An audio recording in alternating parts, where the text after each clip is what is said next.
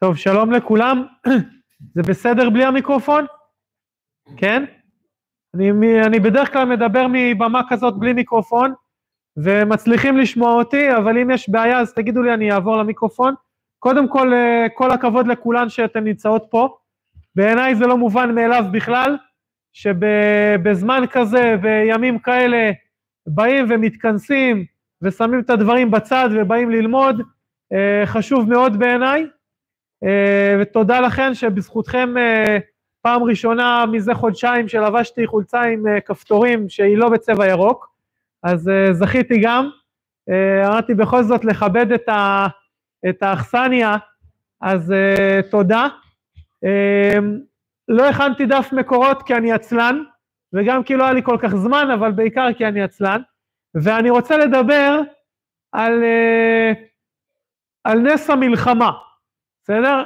קודם כל נדבר על מה זאת מלחמה, ואחר כך נדבר על מה זה נס, ואולי ננסה להבין מה אנחנו חוגגים בחנוכה את נס המלחמה. מה נס כל כך גדול? איך נס ומלחמה קשורים אחד לשני? אה, ואני מנסה, רוצה להתחיל לנסות לברר את הרעיון הזה. אה, כמובן שכל זה מתקשר מאוד למלחמה שאנחנו נלחמים היום, לנס המלחמה שאנחנו נלחמים היום, אה, ולמה בכלל יציאה למלחמה היא קשורה לניסים. אז סתם אני אגיד ככה בנקודה מעניינת, שיש, אה, אני אולי אתחיל באיזשהו רעיון פסיכולוגי. הרעיון הפסיכולוגי הזה, אני קורא לו עיוורון תודעתי. בסדר? זה עיקרון פסיכולוגי, שזה התרגום שאני נותן לו בשפה שלי, שנקרא עיוורון תודעתי. מה זה אומר? אה, הדבר הזה אומר שאנחנו בעצם רואים את מה שאנחנו מכוונים לראות. כי אנחנו מסתכלים, אה, למשל למה יש הרבה תאונות בין הולכי רגל לבני, למכוניות. אה, בגלל ש... לא בגלל שאנחנו לא רואים את הולך הרגל בעיניים, לא בגלל שהוא קטן, אלא בגלל שאנחנו לא מצפים שהוא יהיה בכביש. ולכן, איפה שאנחנו מצפים לו, במעבר חצייה יהיו פחות תאונות, כמובן, כי אנחנו מצפים לו, אז אנחנו גם נראה אותו. למה יש יותר תאונות של מכוניות עם אופנועים? כי אנחנו לא מצפים לאופנוע ש... שחותך אותנו מימין. אנחנו לא מצפים שהוא יהיה שם, ולכן אנחנו מסתכלים במראה, ואנחנו לא נראה אותו כי לא ציפינו שהוא יהיה שם. זאת יש משהו במוח האנושי שרואה את מה שהוא מצפה לראות. והרעיון הזה אה, הוא, הוא רעיון מעניין, יש איזה ניסוי, תנסו לבדוק אחר כך, זה נקרא ניסוי הגורילה, בטח כל מי שלמד קצת פסיכולוגיה מכיר אותו, אה, זה ניסוי שמראה שאם נותנים לך להתמקד במשהו מסוים בסרט, ובאמצע עוברת איזה גורילה, אז 50% אה, מהאנשים לא רואים אותה, כי היא לא אמורה להיות שם. תנסו לחפש את זה אחר כך, אחרי שגיליתי לכם אז אתם תצליחו, אבל, אבל זה דבר מאוד מעניין. זה מסביר, זה מסביר הרבה דברים בכלל שקורים במלחמה הזאת, וזה מסביר רעיון של, אה, של מה שקרה בהתחלה של המלחמה. שכולם ראו מה קורה, שכולם ידעו מה קורה, וכולם החליטו להתעלם ממה, ש, ממה שהם רואים, כי זה לא יסתדר לתודעה שלהם. זאת אומרת, אם התודעה שלך היא שלא תהיה מלחמה, אז גם אם אתה רואה את כל הסימנים, זה לא שאתה רשע, זה לא שאתה רשלן, זה לא שאתה אה, מתעלם, אתה פשוט לא תראה את זה. כי אתה לא מצפה לזה. והנס הגדול, בסדר, היה אם היינו יוצאים למלחמה. אם לפני אה, שלושה חודשים היינו מחליטים לצאת למלחמה, אז היה אולי נס יותר גדול, אבל אני רוצה שנייה להתחיל לדבר על מה זאת מלחמה בעצם, ותוך כדי זה באמת נגיע גם אל המלחמה שאנחנו נלחמים היום. אז מה זאת מלחמה? בשביל מה יש מלחמה בעולם? שימו דבר, לב לדבר מעניין, השורש של מלחמה, מלחמה זה מלשון להלחין, זה מלשון לחבר. היינו מצפים שמלחמה תהיה משהו של מלשון, אה, כן, אה, אה, לפגוע, לפגוע במישהו, ל, ל, ל, ל, להרוג אותו, אני יודע, משהו כזה, היה צריך להיות לזה, זה אולי אה, מין אה, מילה כזאת שאני אפילו לא יודע איך להגיד אותה בעברית, אבל כשאנחנו מדברים על מלחמה, אנחנו מדברים דווקא מלשון הלחמה, מלשון חיבור. אנחנו מחברים משהו במלחמה הזאת. הרב קוק כשהוא מדבר על באורות המלחמה הוא אומר כשאתה רואה מלחמה גדולה בעולם תצפה לרגלי משיח. אתה רואה רגלי משיח מתקרבים. אתה רואה הולך לקרות פה משהו גדול מתוך הדבר הזה. ולמה? כי כשאנחנו מסתכלים איך העולם מתקדם, מה גורם להתקדמות בעולם, יש עיקרון מאוד מאוד ברור איך דברים מתקדמים. כשאנחנו ניקח רגע את הביולוגיה, אם אנחנו רוצים לקדם משהו בביולוגיה, אנחנו צריכים לחבר שני דברים שהם לא אותו דבר אחד אל השני. אנחנו צריכים לחבר גבר ואישה כדי להתקדם, כדי ליצור תינוק. אנחנו צריכים לחבר שני ניגודים, שני דברים שהם לא אותו דבר, ומתוך החיבור הזה נוצרת איזושהי התקדמות בעולם. מלחמה היא בעצם התנגשות בין שתי תפיסות עולם, בין שני ערכים, בין שני, שתי הסתכלויות, וההתנגשות הזאת, ככה מסביר אחד הפילוסופים אולי בעיניי הגדולים שהיו בחמש מאות שנה האחרונות, פילוסוף בשם הגל, הוא מסביר את זה ואחרי זה אולי נרחיב את הרעיון הזה, אבל הוא מסביר שאם אתם רוצים לקדם משהו, איזשהו רעיון בעולם, תיקח את הרעיון שלך, תיכנס איתו לבית המדרש שלך, תספר אותו לחברים שלך, הרעיון הזה לא יופרה בשום אופן. הוא, כולם יגידו לך כן, כל הכבוד, ימחאו לך כפיים, מצוין, באמת הרעיון מצוין, אבל אף אחד לא יאתגר אותך. אם אתה רוצה שהרעיון שלך יתפתח, אתה צריך לאתגר אותו מחוץ לבית המדרש שלך, מחוץ לאנשי החשיבה שלך, אתה צריך להביא מישהו שחושב אחרת. ואם יש לך איזושהי תזה, ככה הוא קורא לזה, רעיון, אתה חייב לחב... להנגיש, להפגיש אותה עם האנטיתזה, עם משהו שהוא הפוך אליו, ומתוך החיבור הזה נוצרת סינתזה, נוצר משהו חדש. ככה העולם מתקדם, כמו שהעולם הביולוגי מתקדם, גם העולם הרוחני, גם העולם הרעיונות מתקדם. אם uh, את מכירות את הסיפור המפורסם על, uh, על רבי יוחנן וריש לקיש. רבי יוחנן uh, היה חברותא של ריש לקיש הרבה שנים. הם למדו הרבה שנים תורה ביחד, עד שיום אחד רבי יוחנן התווכח בשיא הלהט עם ריש לקיש, והפך אותו לגל של עצמות. ומיד אחר כך הוא הצטער, ובחר ואמר, עם מי אני אלמד עכשיו תורה? אז הביאו לו מישהו אחר שיחליף את אה, ריש לקיש. וכל דבר שרבי יוחנן היה אומר, ריש לקיש היה מקשה עליו 150 קושיות. וככה רבי יוחנן למד. כשהגיע החברותא החדש, כל דבר שרבי יוחנן אמר, אז הוא היה אומר לו 150 תירוצים למה מה שהוא אומר זה נכון. באיזשהו שלב רבי יוחנן אמר לו, לא ככה לומדים, אי אפשר. אני לא יכול ללמוד איתך, למה? כי את המאה חמישים תירוצים אני יודע בעצמי. אני רוצה שתאתגר אותי, אם לא תאתגר אותי, אז איך אני, איך אני אתפתח? זה אני חושב אחד אולי היסודות המוסריים הגדולים בעולם, שהעולם מתפתח דווקא על ידי התנגשות של דברים שהם לא אותו דבר. אגב, בגלל זה למשל גילוי עריות הוא דבר אסור בתורה במקום הרוחני, המוסרי, הפנימי, זה כי זה לא מפתח את העולם. זה עוד מאותו דבר, זה לא מפתח את העולם לשום מקום. זה לא מקדם את העולם לשום מקום, כשזה עוד מאותו דבר. מלחמה היא התנגשות בין שני, שתי תפיסות עולם, בין שני ערכים, והמלחמה הזאת, כשאתם רואים מלחמה גדולה, סימן שמשהו גדול הולך לקרות מתוך הדבר הזה. משהו גדול הולך להתפתח, כי לא סתם הדברים האלה מתנגשים. אם הם מתנגשים בצורה נכונה, בצורה אמיתית, משהו יתפתח מזה. ולכן המלחמות, אה, אנחנו רואים בהם רגלי משיח. התקדמות העולם מתקדמת דווקא, ההופעה של משיח, ההופעה של ההתקדמות של העולם, מופיעה דווקא על ידי מלחמה. אז האם מלחמות זה דבר טוב או רע? שאלה, כן? אם אנחנו רוצים שהעולם יתקדם, אז מלחמה זה דבר טוב, בסדר? אולי יש לה, היא כואבת, היא לא נעימה, אבל זה דבר טוב. כשאני, אה, בא אליי זוג אה, לשלום בית, והם אומרים לי, הרב, אנחנו רבים כל הזמן, יש לנו כל הזמן מריבות.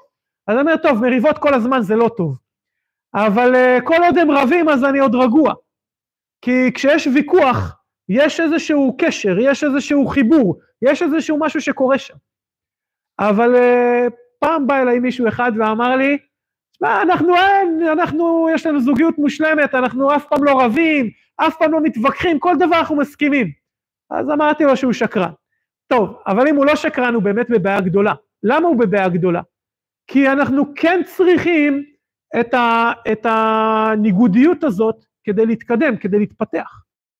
והדבר הזה אנחנו יכולים לפגוש אותו, כן, בכל מיני, אה, בכל מיני דברים, בכל מיני אה, אה, נקודות בחיים שלנו, וזה דבר חשוב. זה דבר חשוב כל הזמן, כל הזמן להיות במלחמה. כל הזמן להיות במאבק. כל, כן, לא, ב, לא בזוגיות כל הזמן, צריך גם דברים שהם לא, כמובן, אבל כל הזמן להיות במקום שאנחנו באיזשהו אתגר, באיזשהו מקום שיש משהו שמאתגר אותנו. בן אדם, יש לו שחיקה בעבודה, למה יש לו שחיקה בעבודה? כי אין לו אתגר, הוא מרגיש שהוא עושה עוד הפעם את אותו דבר והוא חוזר ואותה רוטינה ושום דבר לא משתנה. אז uh, כשאין אתגר, כשאין משהו ש, שמתנגד, שמשנה, שאתה גורם לך לחשוב, שגורם לך להתפתח, אתה משתעמם, יש לך שחיקה. אתה יודע, אתה רוצה, ל, אתה רוצה לעבור למשהו אחר. לכן, המלחמות ביסודן אה, מביאות את העולם לטוב, הן מביאות את העולם להתפתח, להגיע למקום אה, יותר נכון ויותר טוב. Uh, אני רוצה לגעת בעוד נקודה והיא תתחבר לפה, הנקודה הזאת זה משפט שאני חוזר עליו המון המון המון פעמים בכמעט כל מקום שאני מדבר בו והמשפט הזה בעיניי הוא יסוד uh, מאוד מאוד גדול באיך אנחנו מתבוננים על העולם. המשפט אה, הוא משפט פשוט שאנחנו מכירים אותו, סוף מעשה במחשבה תחילה. זה המשפט הוא פשוט, אנחנו מכירים אותו, אבל אנחנו לא תמיד משתמשים בו נכון. ואני רוצה להגיד את העומק של מה המשפט הזה אומר, ולהיכנס מתוך היסוד המוסרי שעומד במשפט הזה, עוד פעם לעניין של בירור מה קורה במלחמות. סוף מעשה במחשבה תחילה, אז טוב, במובן הפשוט זה הסבתא שאומרת לך נו נו נו, אם היית חושב לא היית עושה, אבל אני רוצה שנייה לאתגר את זה ולפרש את זה קצת אחרת. סוף מעשה, יש שרשרת של מעשים, הסוף של המעשה, המעשה האחרון, הוא נמצא איפה? במחשבת ההתחלה. בסדר? עכשיו אני אסביר את זה בדוגמה, והדוגמה הזאת תהיה מובנת. בדבר הכי הכי פשוט, אה, אני רציתי לבוא ל... להעביר את השיעור הזה, בסדר? אז אה, מה הייתה המחשבה שלי? הייתה לי מחשבה. מה, היה, מה הייתה המחשבה? לבוא ולהעביר פה שיעור. טוב, מה הייתי צריך לעשות בשביל זה?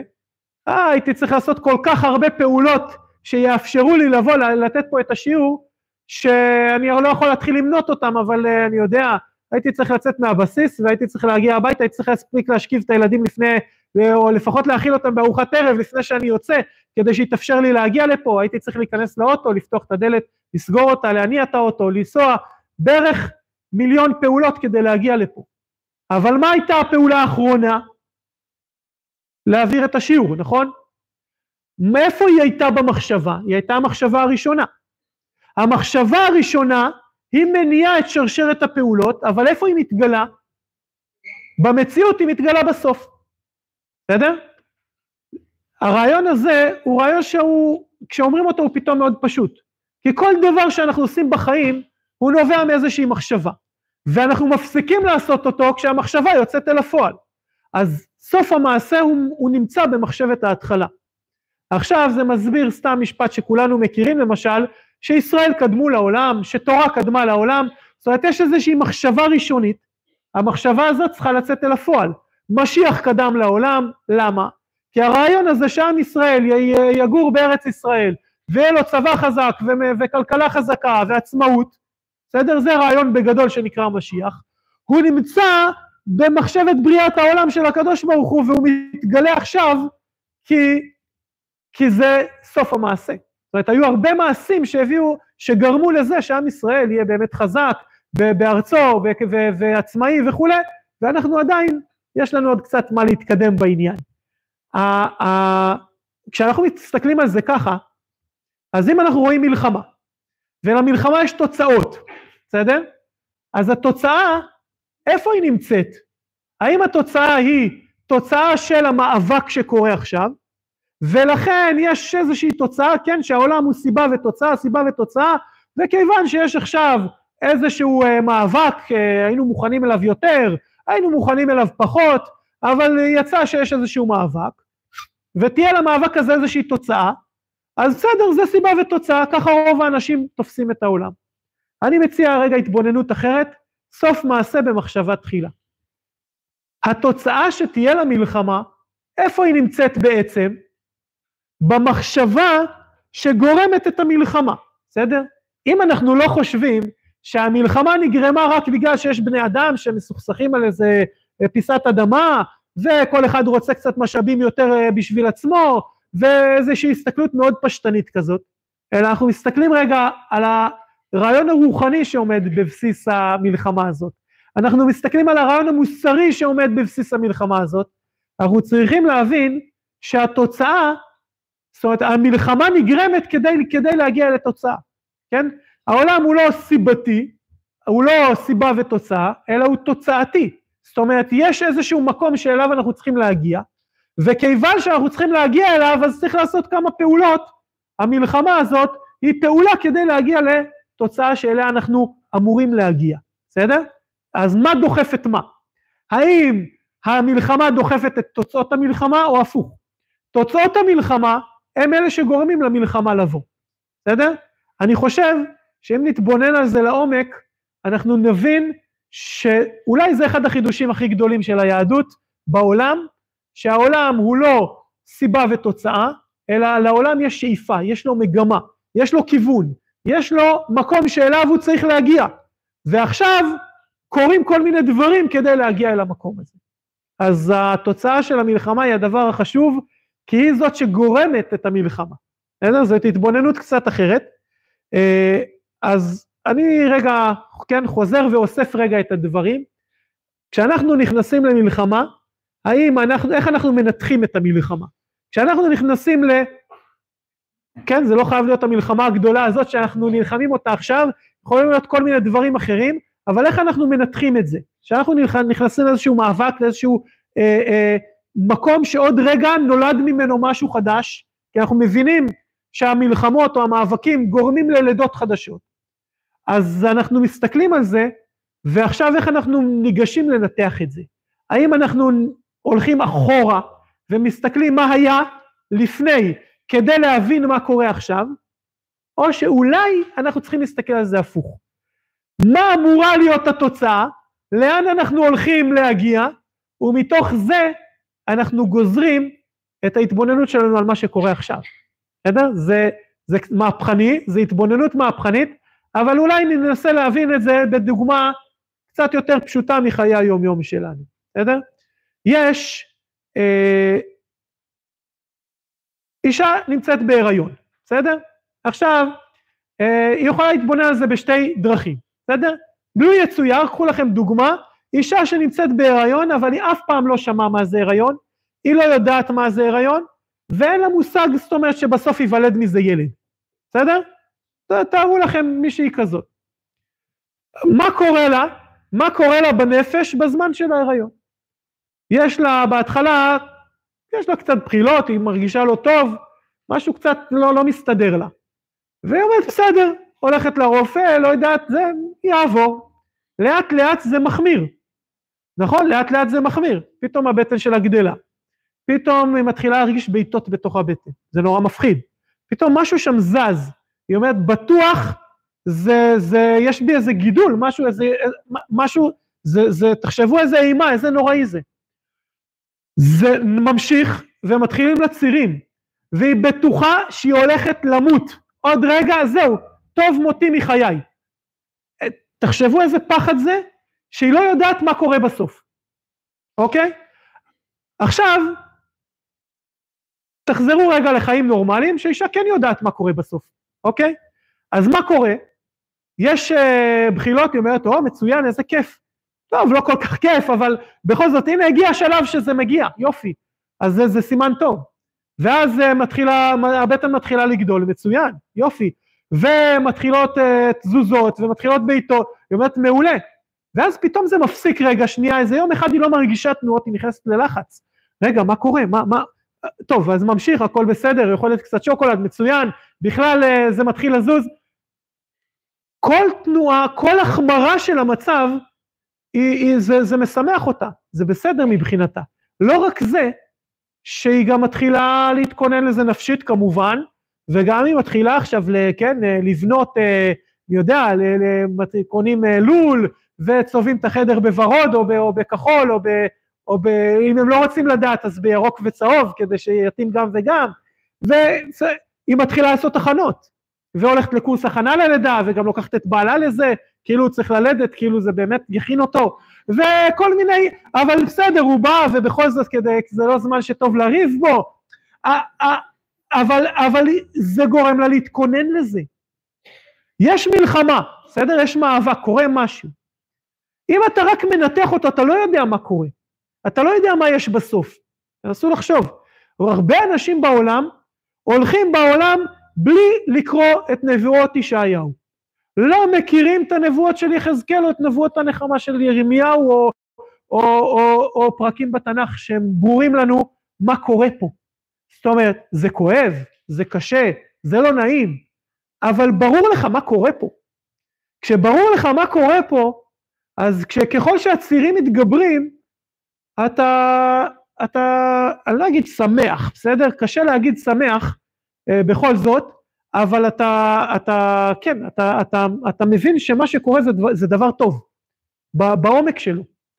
וזאת התבוננות, האם אנחנו מבינים שהעולם הולך לאיזושהי תוצאה שאנחנו יודעים אותה, אנחנו לא יודעים איך זה יהיה. האם אנחנו רוצים שזה יהיה ברחמים? בוודאי. האם אנחנו רוצים שזה יהיה ביותר טוב? בוודאי. אה, ביותר נעים? ברור. אבל כשזה בכל זאת, כן, יש כאלה שיולדות, אה, לא יודע, כמו אשתי מגיעה לחדר לידה עוד לפני שהיא נכנסת, אה, צריך, מיילדים אותה כבר במסדרון. ויש כאלה שלוקח להם 24 שעות. זה יכול להיות כואב, זה יכול להיות... ברור שאנחנו מעדיפים שזה יהיה פחות כואב. אבל עכשיו שאנחנו נמצאים שם, איך אנחנו מתבוננים על זה? האם אנחנו מתבוננים על זה במבט אמוני, במבט שמבין מה התוצאה של הדבר הזה בסוף, והוא יודע שהמאבקים האלה, הוא יודע שהמלחמה הזאת, יש לה איזשהו אה, אה, תפקיד בתוך, כן, בתוך, ה, אה, בתוך קידום העולם, אל מגמתו, אל, אל, אל, אל, אה, אל התוצאה המיוחלת. זה רגלי משיח, ככה הרב קוק קורא לזה, רגלי משיח, כי אתה מרגיש את הרגליים של הנקודה הזאת שנקראת משיח, אתה מרגיש אותה פה, אתה מרגיש את, ה, את ההתקדמות, כן, רגליים זה התקדמות, את ההתקדמות של המשיח בתוך העולם, של התוצאה הזאת שאנחנו מקווה ומיוחלת, ואנחנו, ברור לנו שהיא תגיע, אתה מרגיש אותה מתקדמת בעולם על ידי הצעדים של המלחמה, של המאבקים. אה, אני שם רגע עכשיו את כל המלחמות האלה בצד ואני אחזור אליהם רגע, ואני רוצה שנייה לדבר על מה זה נס. מה זה נס? אם כל אחת פה רגע תחשוב, האם היה לה פעם נס? בסדר? אני נותן לכם עשר שניות, תוך כדי שאני מדבר, תחשבו על הנס שהיה לכם בחיים. וכל אחד, אני לא פגשתי אף פעם אדם שלא חווה נס, כל, כל אדם אה, אה, מ, מהרגע של הלידה שלו חווה נס, אה, ובוודאי עוד, עוד ועוד ניסים בחייו, ומה ה, זה נס? הגמרא מדברת על, אה, על חסיד אחד שהולך במדבר, סיפור מפורסם וידוע, אני רוצה לקחת ממנו נקודה. חסיד שהולך במדבר, הוא הולך עם אשתו ועם הבן שלהם, ולא עלינו ולא על אף אחד, האישה שלו מתה במדבר. והוא נשאר עם תינוק קטן. והוא מתפלל להשם והוא לא יודע מה לעשות. ומה הוא יעשה עם התינוק הקטן הזה, איך הוא יאכיל אותו, אין, אין, כן, התינוק אה, כנראה נגזר, נגזר למוות כשאין אין מי שתניק אותו. ואז נעשה לו נס לאותו חסיד, והוא הצליח להניק בעצמו את התינוק. אוקיי, נס? נס. אומרת הגמרא, כמה גרוע אותו חסיד. גרוע? תחשבו איזה, מה זה, זה, זה נס גדול, לא? הייתי אומר ש... כמה גרוע אותו חסיד, למה? שנעשה לו נס קטן. נס קטן, זה, מה, מה יכול להיות נס יותר גדול מזה ששינו בשבילו את הטבע? אומרת הגמרא, מה היה צריך להיות אם היה לו נס גדול? טוב, אם היה לו נס גדול, הייתה עוברת שם שיירה. אתם מכירות את הסיפור? הייתה עוברת שיירה. ובשיירה הייתה מנקת, והמנקת הייתה מניקה לו את התינוק. זה נס גדול. נס קטן, אותו גרוע, אותו חסד שהשתנה בשבילו הטבע. עוד סיפור של הגמרא מעניין, הגמרא מדברת, אני אומר את זה במילים שלי, קצת אה, פרפרזה על הגמרא, אבל בגדול הגמרא מדברת על, אה, על שומר, ששמר על, אה, על, על, על העיזים של, של, של החבר שלו. ואז, ואז הגיע אריה, ולטרוף את העיזים. מה עושה שומר טוב כשמגיע אריה? בורח, נכון? הכי טוב זה לברוח, למה? אני לא חייב כלום, כי זה אונס, אני שומר מזה שהעיזים יאכלו וזה, אבל לשמור מאריות זה אף אחד לא הכשיר אותי, רובעי 0-1, אף אחד לא הכשיר אותי לזה, אני בורח. ברח הבן אדם, חזר, רואה את האריה משופד על הקרניים של העיזים. העיזים באו, נגחו את האריה והרגו את האריה. אומרת הגמרא כמה גרוע אותו שומר. גרוע, נעשה לו נס, לא. אם היה נעשה לו נס באמת, נס גדול, היה לו, היה הקדוש ברוך הוא נותן לו כוח גבורה, היה מתגבר, ובגבורה הזאת היה מנצח את האריה כמו דוד המלך, שגם את הארי וגם את הדוב היכה עבדך, כן? זה נס גדול, שיש לך גבורה, שהקדוש ברוך הוא נותן לך גבורה. נס קטן זה שמשנים בשבילך את הטבע. הרבה פעמים אנחנו עומדים מול סיטואציה מסוימת בחיים, ואנחנו מתבוננים על הסיטואציה, ואנחנו אומרים, הלוואי, איך מישהו אמר לי בתחילת המלחמה, שהקדוש ברוך הוא יוריד עליהם ברקים, יחסל את כל עזה. אמרתי לו, כמה גרוע אותו עם שהקדוש ברוך הוא יוריד עליהם ברקים ותפתח האדמה את פיה ותאכל את עזה. וזה אנחנו מייחלים, לזה אנחנו מצפים, אלא שהקדוש ברוך הוא ייתן גבורה לעם ישראל, והגבורה הזאת אנחנו ננצח במלחמות. זה לא אני, זה הגמרא. מה זה נס? מה זה נס? תראו, רוב הניסים בחיים של כולנו זה ניסים, אה, טוב, יש אנשים שבשבילם משתנה הטבע, אם קרה לכם אז, אה, אז אה, באמת אה, כל הכבוד, אה, אבל זה נס קטן. אה, אבל יש אנשים, רוב הניסים שתסתכלו עליהם בחיים שלכם, עכשיו נתתי לכם זמן קצת לחשוב, זה, הנס הוא התזמון, בסדר? הנס הוא של מה שקרה, קרה בדיוק בזמן. אספר לכם נס שלי. קרה לי לפני שלושה שבועות, אני חוזר מהמילואים הביתה, אחרי שלא הייתי חודש במילואים, יצאתי שבת ראשונה. אחרי חמש שבתות, שבת ראשונה אחרי חמש שבתות יצאתי הביתה. איך שאני נכנס בדלת של הבית, לא שנייה לפני, לא שנייה אחרי, אני רואה את הבת שלי ככה בזווית העין, נופלת ומאבדת הכרה, דום לב. באותה שנייה שנכנסתי הביתה, לא שנייה לפני, לא שנייה אחרי. עוד עברתי אצל איזה מישהו בדרך לאיזה משהו, והוא אומר לי, לך הביתה, עזוב, אשתך צריכה אותך בבית. ואמרתי, לא, בוא נדבר עוד כמה דקות, אומר לי, לא, לך הביתה. ככה אמיתי. איך שאני נכנס, היא נופלת וחוטפת דום לב, עשיתי לה החייאה, הזמנו נתן, היינו שבועיים בטיפול נמרץ, השתלנו לה קוצב לב, ברוך השם הכל בסדר. היא חיה, נושמת, אה, אה, מתלוצצת עם אה, אחיה, רבה עם האחים שלה אפילו, שזה יותר חזק, זה אומר שהיא חזרה כבר לכשירות מלאה. זה, זה, ואם בדיוק הייתי בצבא, ואם בדיוק לא הייתי נכנס הביתה הזה, ואם בדיוק הייתי נכנס עוד עשר דקות שמה מחכה, ואם, בסדר, אני יכול עכשיו לפרוס עם עם הרבה, שם נס אחד קטן, לא קטן, גדול, זה נס גדול. זאת אומרת, איפה הנס הזה?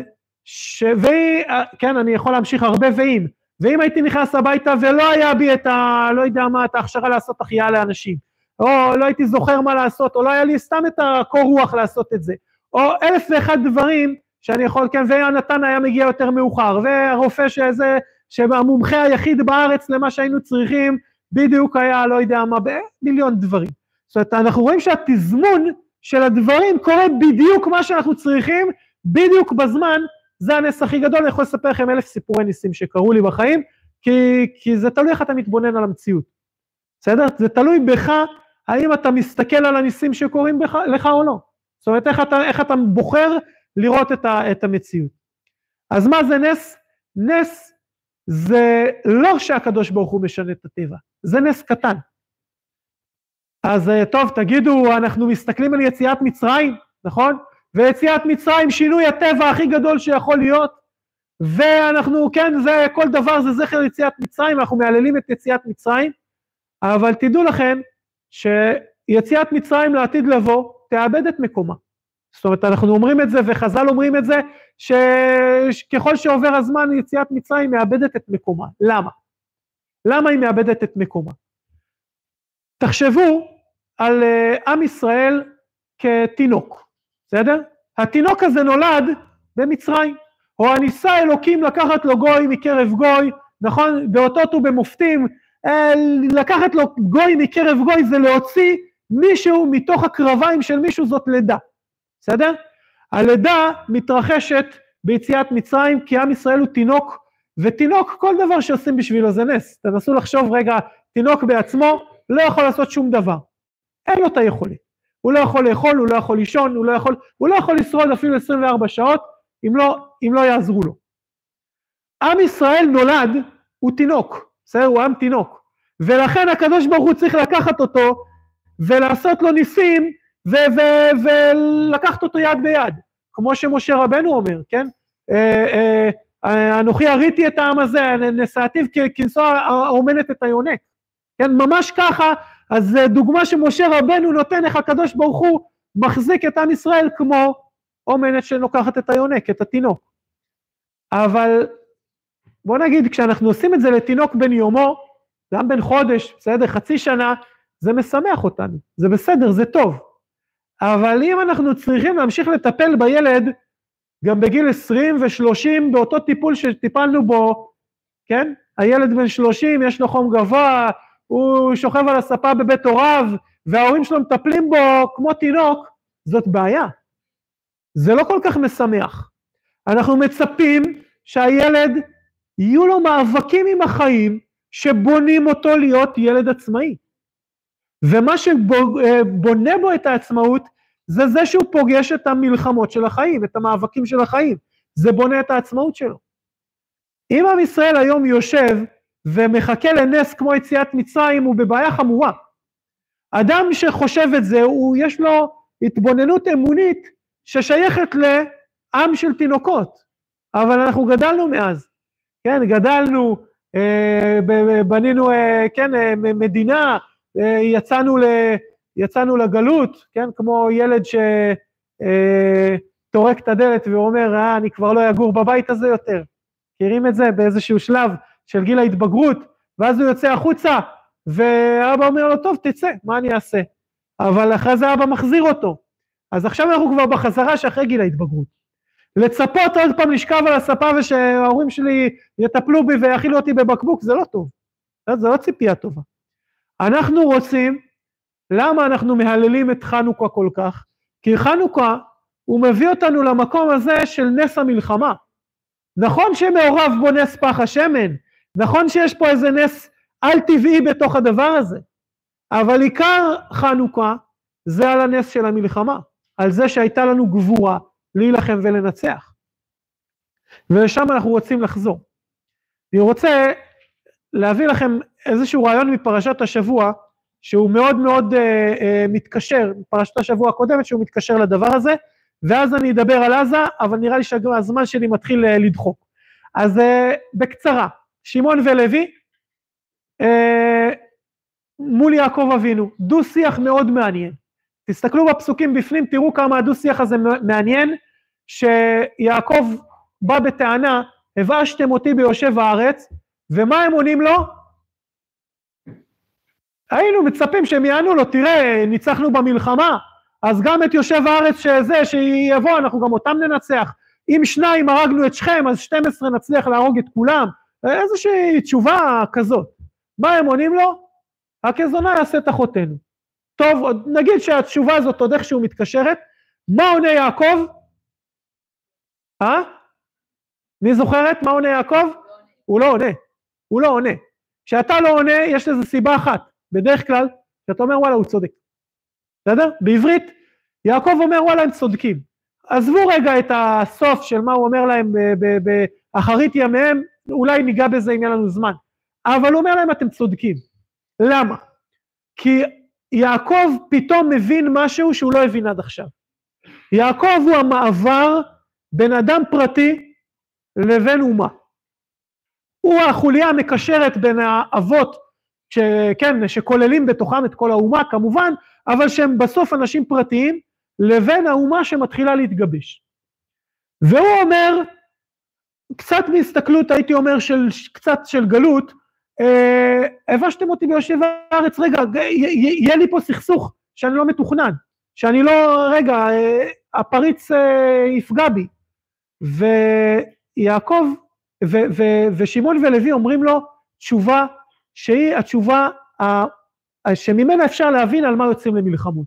הוא אומר להם, הם אומרים לו, הכזונה יעשה את אחותינו. יש לנו פה עניין של כבוד לאומי.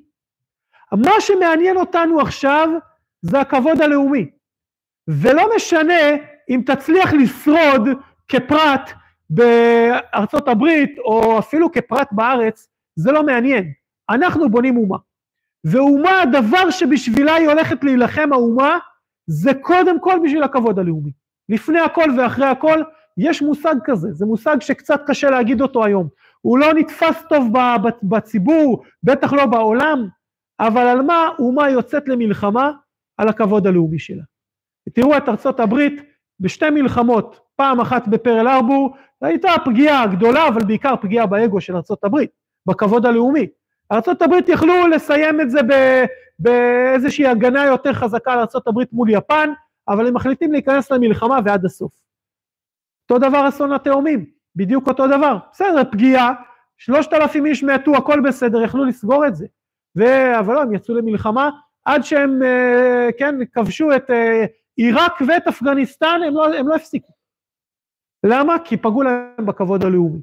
הרעיון הזה שיש משהו שבשבילו כדאי להילחם כאומה, זה רעיון שצריך אה, ברור, צריך מחשבה, צריך להבין אותו, וסתם נשים אותו פה בתוך, ה, בתוך הראש, לאיך אנחנו מתנהלים כאומה במקום שבו אנחנו נמצאים. אני ממשיך מתוך זה רגע למלחמה בעזה, בסדר? על מה, אם, אם אמרתי שאנחנו צריכים לדבר רגע על תוצאות המלחמה, זאת אומרת, התוצאה שהיא זאת שמכתיבה את המלחמה עצמה, בסדר? לשם אנחנו צריכים להגיע. אז מה התוצאה? אני רוצה לתת ניתוח אה, אה, מעניין על המקום הזה עזה. מה זה המקום הזה, בסדר?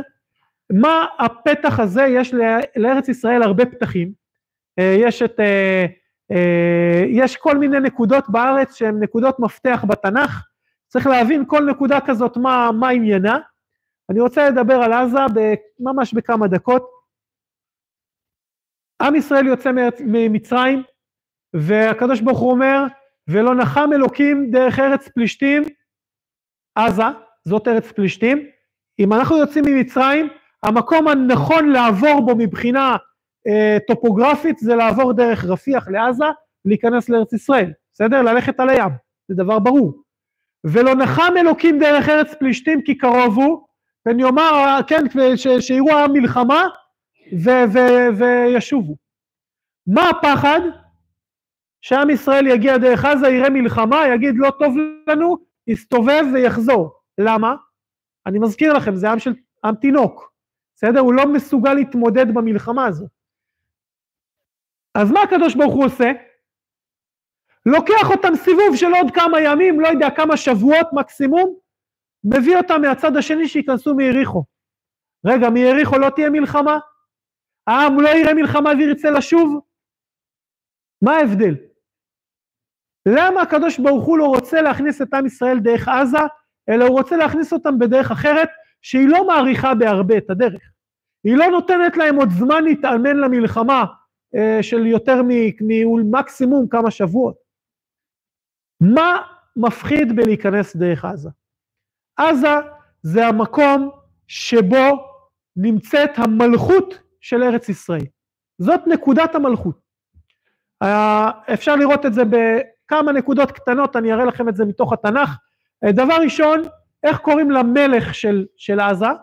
כמו שפרעה זה המלך של מצרים, אז המלכים של עזה, איך קוראים להם? תקופת אברהם, יצחק, אבימלך, נכון? זאת אומרת, השם הגנרי של המלך, של עזה זה מלך. זאת אומרת, פה זה אבי המלכות, פה זה המקום של המלכות. ככה, הם, ככה תופסים את זה.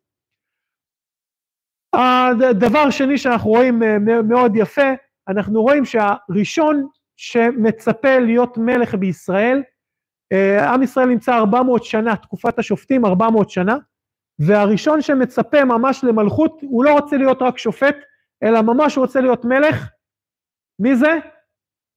יש לו איזה אב האמין על זה? שמשון. למה? שמשון הוא נקודת החיבור בין המלכות של, ש... של שאול, כן, הוא סוף תקופת השופטים, לבין uh, תקופת השופטים. הוא נקודת החיבור. עד שמשון אין אף שופט שקשור לשבט יהודה. בסדר? אם שבט יהודה הוא שבט המלכות, כל השופטים, חוץ מעתניאל בן כנז אולי הראשון, שיש איזה ניסיון כזה של יהודה יעלה לנו בתחילה, אין אף שופט משבט יהודה. שבט יהודה לא מחפש את המלכות. והראשון שקשור לשבט יהודה, אני יודע ששמשון הוא דן ויהודה ביחד, זה שמשון הגיבור. ושמשון יש לו איזשהו רצון למלכות, ובגלל זה שמשון מחפש להתחתן עם מי שהיא לא יהודיה. למה? אם תראו שהמלך אולי הכי, אה, הכי מלך של ישראל, דוד, ומיד אחריו שלמה, יש רצון מיד ליחסי חוץ, בסדר? לרצון להתחתן עם שלמה אלף נשים ועם בת פרעה, גם דוד המלך, זאת אומרת, הרצון הזה ל, ליחסי חוץ על ידי חתונה, פעם ככה היו עושים את יחסי החוץ של המדינות, היו מתחתנים עם, ה, עם הבנות של המלכים האחרים, שמשון הולך לחפש איך הוא מלך, ואם הוא מלך הוא צריך להתחתן עם מישהי שהיא לא חלק מארץ, מעם ישראל. זה חלק מה, מהרעיון של שמשון. כששמשון מגיע ל, ל, לעזה, אה, אה, יש מדרש מאוד מאוד יפה, ממש אה, צריך ל, ל, לראות אותו, שאומר שיש, עזה לא נכבשה, עזה לא הצליחה להיכבש, היא הייתה אחד המעוזים שלא נכבשו אף פעם על ידי עם ישראל, למעט תקופות מאוד מאוד קצרות, אבל זה היה תמיד מעוז שעם ישראל לא הצליח לכבוש אותו. וכששמשון אה, מגיע לעזה ולוקחים אותו שם ומנקרים את עיניו, מגיעה לבור השבי אה, מישהי שנקראת הרפה, בסדר? היא נקראת הרפה, והיא יולדת משמשון בנים, ככה אומר המדרש. אלה נקראים אחר כך בני הרפה. מי הם בני הרפה? זה אלה שדוד המלך לא מצליח להילחם בהם. זה ענקים שדוד המלך לא מצליח להילחם בהם. אנחנו, אני רוצה לחזור טיפה אחורה, כדי להבין רגע את הרעיון הזה. דוד המלך אה, הוא מלכות, הוא, רצ, הוא רצון למלכות, הוא התחלת המלכות, והוא יוצא מרות המואביה. מי זאת אותה ערפה שמגיעה לשם? זאת עורפה. עורפה מגיעה והיא יורדת למקום המלכות, כי עכשיו יש בינה לבין רות איזשהו מאבק על המלכות של, של עם ישראל. והיא הולכת לשם לבור השבי אל שמשון שהוא האב האמין על המלכות, ומנסים לייצר שם איזושהי מלכות, היא מנסה. ואלה הענקים שדוד המלך, ילידי ערפה שהוא לא מצליח להילחם בהם, הוא לא מצליח לנצח אותם. יש פה איזשהו מאבק מאוד מאוד גדול אה, על, על, אה, על רעיון המלכות. בגלל זה, כשהקדוש ברוך הוא מכניס את עם ישראל דרך, דרך אה, אה, יריחו, כי הוא לא רוצה להכניס אותם דרך המלכות. עם ישראל עדיין לא מוכן למלכות. הוא, פנראה המלחמה, כן, פנראה המלחמה זה לא הפחד מלמות במלחמה, כי אחר כך הם נכנסים uh, כמה שבועות אחר כך, אלא כי העם לא מוכן למלחמה הזאת, למלחמה על מלכות בישראל. מעניין ששמשון כשהוא מגיע לעזה, לאן הוא לוקח את שערי עזה? אתם מכירות את הזה? לא הבאתי את המקור, אבל שמשון, כתוב בתנ"ך ששמשון לוקח את שערי עזה ומעלה אותם עד הר חברון.